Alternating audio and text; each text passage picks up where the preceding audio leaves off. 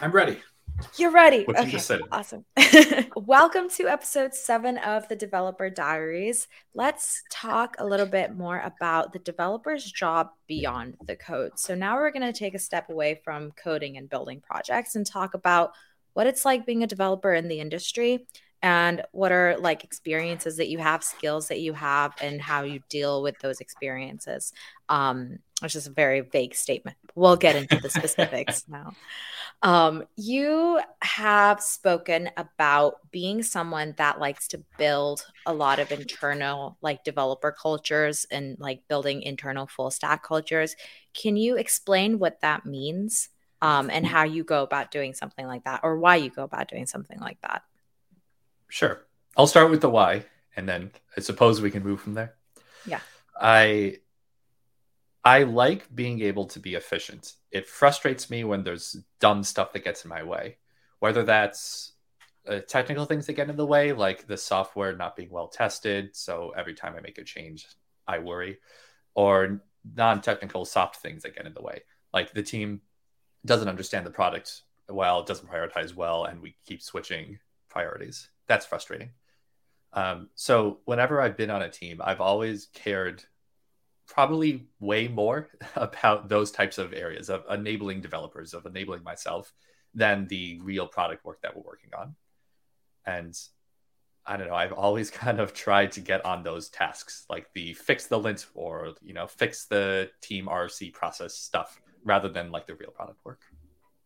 Mm-hmm. What is internal full stack culture?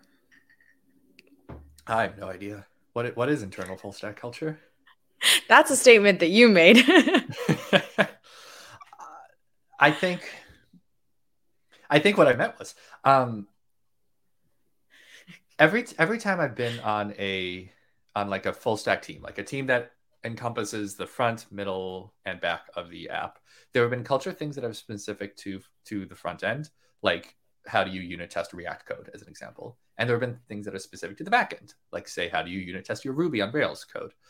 And then there's stuff that spans those two areas, like the RFC process um, or on call duties. And to me, I've cared always about the front end stuff and the full stack stuff. Maybe less about the server stuff, but if I'm working in the server, I will start to care about it. Um, so yeah, I think I care deeply about whatever I'm touching and my ability to be effective and for the people around me to be effective in what they want to do. Yeah. That makes sense. And I think that that's sort of like something that's sort of invisible, right? Like people don't expect you to do something like that. There's no um like metric that helps you determine whether you're being successful in implementing that or whether you're making it a better place. But you can tell that there is a difference in terms of the vibe, in terms of the way that people feel and talk about the culture and everything. Um, do you think that that's a responsibility for everyone to have, or is that a responsibility that only people that have ex- a lot of experience have? Neither. I think everyone should be empowered to work on that stuff if they want, but I don't want to force people to work on that because it's not for everyone. Um, I think one of the critical flaws in virtually every team I've been on or interacted is that they've had a hard time being able to prioritize both the real product work, the stuff that makes the money, and the stuff that enables the developers. Most teams go too far one way or the other. Not everyone goes too far the product area, just most. So I don't know. A team needs people to work on that. A team needs people to work on products, or rather, an organization needs teams to work on both at the larger scale but I certainly don't think that you have to be super senior to work on whatever internal developer enablements. I think that's something you definitely want a range of experiences working on. Yeah. And there's an aspect of this that's more about like sharing your experiences and sharing your knowledge with the team, um, which is undervalued in terms of if you're talking about the code obviously that's valued that's important. But if you're talking about like that cultural aspect of it i feel like maybe there aren't as many opportunities in companies to have those conversations. How do you encourage people to do that? Um, and how do you create an environment in a team where that's not just access, uh, acceptable but something that people actively want to do? They want to share that knowledge and their experiences. Hmm another really good meaty thing you could have an entire podcast series about let alone yeah. you know just that one little episode Yeah. The first thing that comes to mind is people do what they're motivated to do.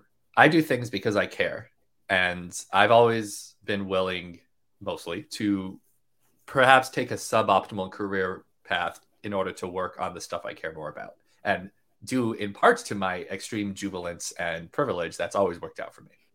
But in general, if you tell someone that I will only give you a career recognition, let's say like a performance raise or review positivity thing for the work you do on the product, they're strongly disincentivized from working on stuff other than that, such as dev enablement. So getting a team to positively reward people in whatever way is important to that team, whether it's career trajectory or public recognition or whatnot, that's that's a really big important first step for getting people to not just care about but also work on things that make them better. Yeah. And then there's also aspects of how you grow as a developer or as a person at a company. I know there's a lot of companies or like larger spaces where they encourage you to do things outside of the job. So go and do volunteering efforts or go and um, participate in social activities or hobbies or things, and they'll have benefits that support that, right? Um, how is that important? How is that impactful to the way that you contribute to your actual job and team? Well, companies will do that because they're motivated to. So why would a company be incentivized to let someone do stuff, even on company time, especially that isn't the core product? It's because either the company wants to attract more talent, and that's a way to make people talk more glowingly about the company, and or it's because the company has recognized that doing so improves the person's ability to work. You go to conference, you learn things from conference speaker, you bring back those things and the networking connections you made. That's true. And then from uh, like a more personal level, as the person who gets to do the volunteering, who gets to do those extracurricular activities, how does that impact you? Why do you go about doing those things? Oh, that is the question you actually asked, isn't it? Sorry. Yeah. I love the answer that you gave too, though. I think that was really important. Thanks. On the personal level, yeah, I mean, it's very easy as a developer to stop learning new things outside of your team and just keep doing the same thing. But our industry moves really quickly for example, there are still teams out there writing React class components, even though React hooks have become the preferred recommended way of writing React for a few years now. So you don't want to stop people from learning. You want to enable them to keep learning the new stuff and bring in their best practices stuff to the team, which is a, per, a point of personal growth that I, I've always been really proud of for me. That I personally learn a lot from the people and communities around me that I can then take back to work and be a better developer as a result of. Nice. I know you're in open source, but I don't actually know how you got into it. Was that something that you did on the side or was that part of your job? It was almost always something on the side that I yeah. sometimes then managed to shoehorn into work. The the first the first open source project I did was Full Screen Mario. Didn't know what I was doing, didn't really build a community around it or anything. Eventually I started working on shared open source things around TSLint, which was the TypeScript linter, uh, before the, the current times. TSLint is dead. People should stop using it. Um, I I kind of slowly became more and more of a thing there. Became a TSLint maintainer, and now I'm a TypeScript ESLint maintainer, which is the right way to lint TypeScript code. Do you have any advice on people who are trying to understand what open source is, why it's important, how to get involved in it? Yeah. Um, first, I'll answer why open source is important. It's important because it's everywhere almost all the tools you use are probably open source. Even if you're in a more corporate oriented stack, like the traditional .NET stacks or Microsoft oriented, all that stuff's open source now. So if you want to learn the best way to do things like React, Rails, .NET, Django, whatever, that's all open source software. And the effective, most effective way to work in those communities is to learn from the GitHub and the Discord and et cetera communities that are building those things. Yeah. What are your favorite projects? Ooh that you uh, TypeScript. To? Yeah, mm-hmm. TypeScript, of course. That's that's yeah. a big one. I love contributing to TypeScript. I don't do it as much as I want to for time, yeah. but I really like it. Um, TypeScript ESLint, of course, because I'm on it and I think it's fascinating. I got this this one project, uh, Emojisplosion, that I've been excited about off and on for a long time. It's this little utility that blasts fireworks of emoji on the page, and it's super configurable. That's so cute. That's, it's so cute who should do open source and who shouldn't do open source? Is there anything is there anything that sh- would prevent someone from enjoying that experience? Hmm. The biggest downside I've experienced and have heard other people mention from open source is that you're doing things in public. If you don't feel comfortable having your stuff out in the world, well, you that might be something you can overcome and a shocking number of people have overcome that.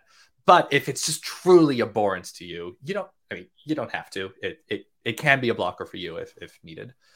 Um, I will say that open source is one of the many good things you can do to level yourself up as a developer. And all of those very good things are optional. You don't have to do any particular one or all of them.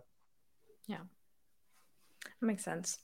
Let's change tracks into dealing with company culture again and talking a little bit about dealing with maybe like bad management and those experiences because I think they can be very common and it's a learning experience. I feel like the more of those experiences you have the better you get at dealing with them. But when when you first deal with it you're sort of like what is wrong with me? Like what you know like am i the problem am i causing everyone to waste their time are they mad at me because i did something wrong um, or if you know that you're not wrong and someone else is the problem it can be really hard to like approach the person and deal with it, right? HR isn't always on your side, they're on the company's side. So that's not always an option for people.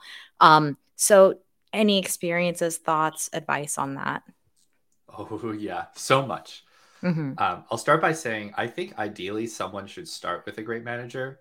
And at some point, it's also useful to experience a good manager, a mediocre manager, and a bad manager. Yeah. I'm not saying one should experience a bad manager for obvious reasons, but it is a useful thing to go through because you can definitely spot the bad behaviors. You can recognize them elsewhere and also better appreciate the good behaviors in your great manager that you hopefully had when you needed them most. Yeah. Yeah. Um, I'm going to try to be very careful here to anonymize uh, and obfuscate. So the things I'll say, they're not true. They're close to true, but far enough that I don't want someone to point back to a specific person or company. I had a manager um, assign faults for something that was out of my control. I had gone on a trip to deal with some family stuff and had to pass the baton, so to speak, give give a set of tasks to someone else last minute, unexpectedly, in a way that almost ruined a, an important demo. And um, when I got back, I was told that they had resisted the urge to the temptation to put like one of the like this is a bad thing X's on my performance review coming up. Um, at the time, I was I was upset about this and not focusing on it, so I didn't think too deeply. I was just like, "This is annoying," and then moved on. But I think that was a pretty bad management smell. Um, one of the key mistakes some managers make is they assign blame for situations where there is no direct responsibility. This was stuff out of both of our control hands, and I still got blamed. Um, I think that comes from perhaps two things. One is a desire to be action oriented. You you spot a problem, go fix it. Tell someone they need to do better, whatever. And it's because managers, everyone is incentivized to point fingers when something goes wrong. Like you want to yeah. be able to make a scapegoat. That's just good for you in career. So a sign of a good manager is someone who can defend another person instead of making a scapegoat. And but that can be hard to do. It's really tempting to just say, "No, they screwed up. I'll talk to them."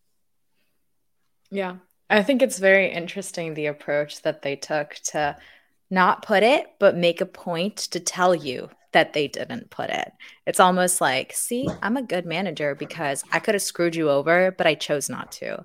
Um, yeah. I think that yeah. behavior can be very telling, right?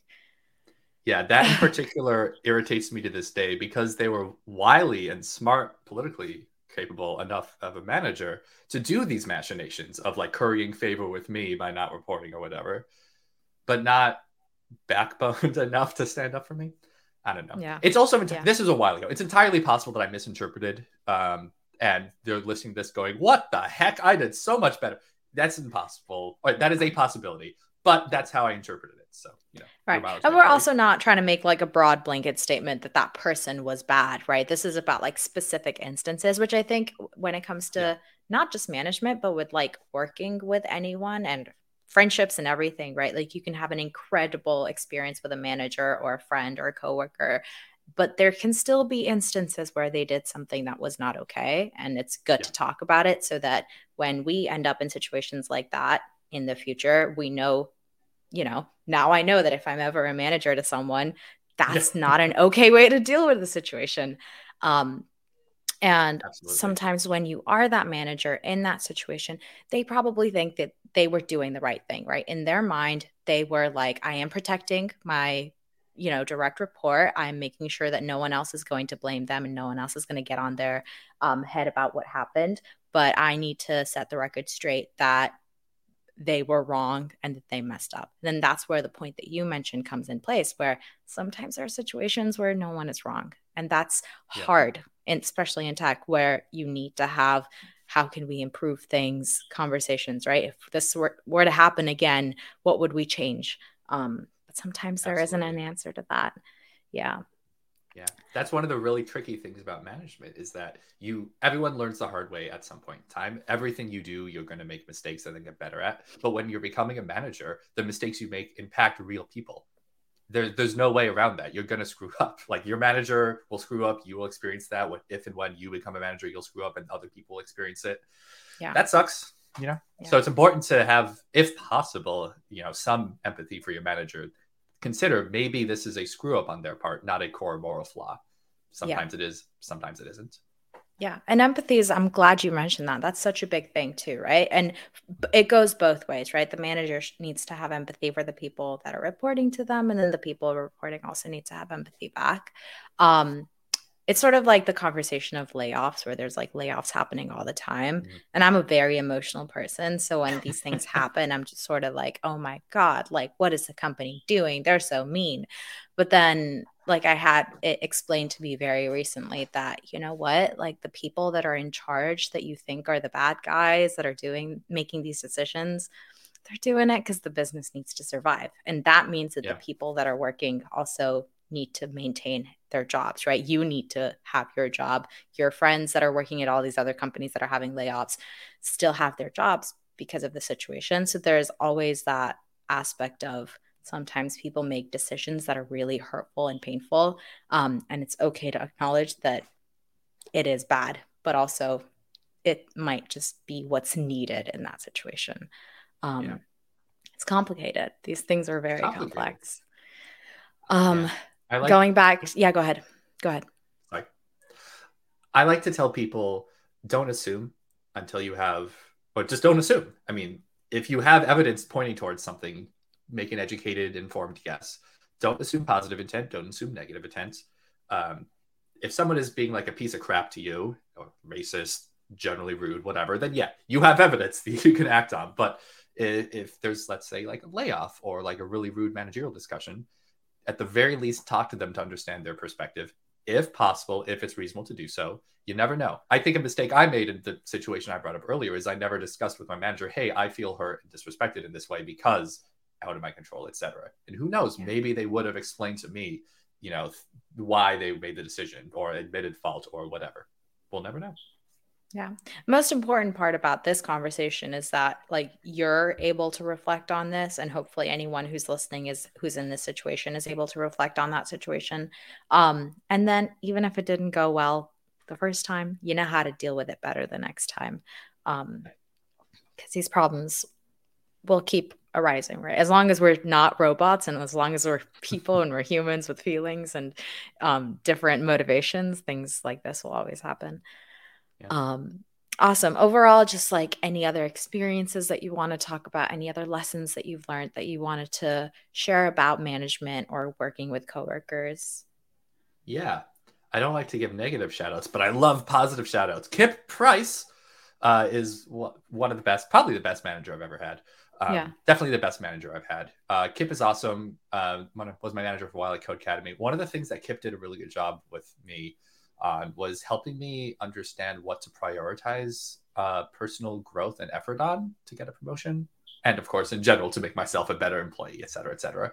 But um, I was senior, wanted to get to staff. I felt like I deserved staff compensation for the amount of work I was doing and all these intangibles like team culture. Uh, Kip walked me through the kind of process for understanding based on the core competencies that were judged on uh, how do the competencies reflect uh, in my performance review and like what am i doing for each of them and we saw that i was investing a lot of effort in some of the things like core software and design, community and citizenship, and not so much in others like execution and results.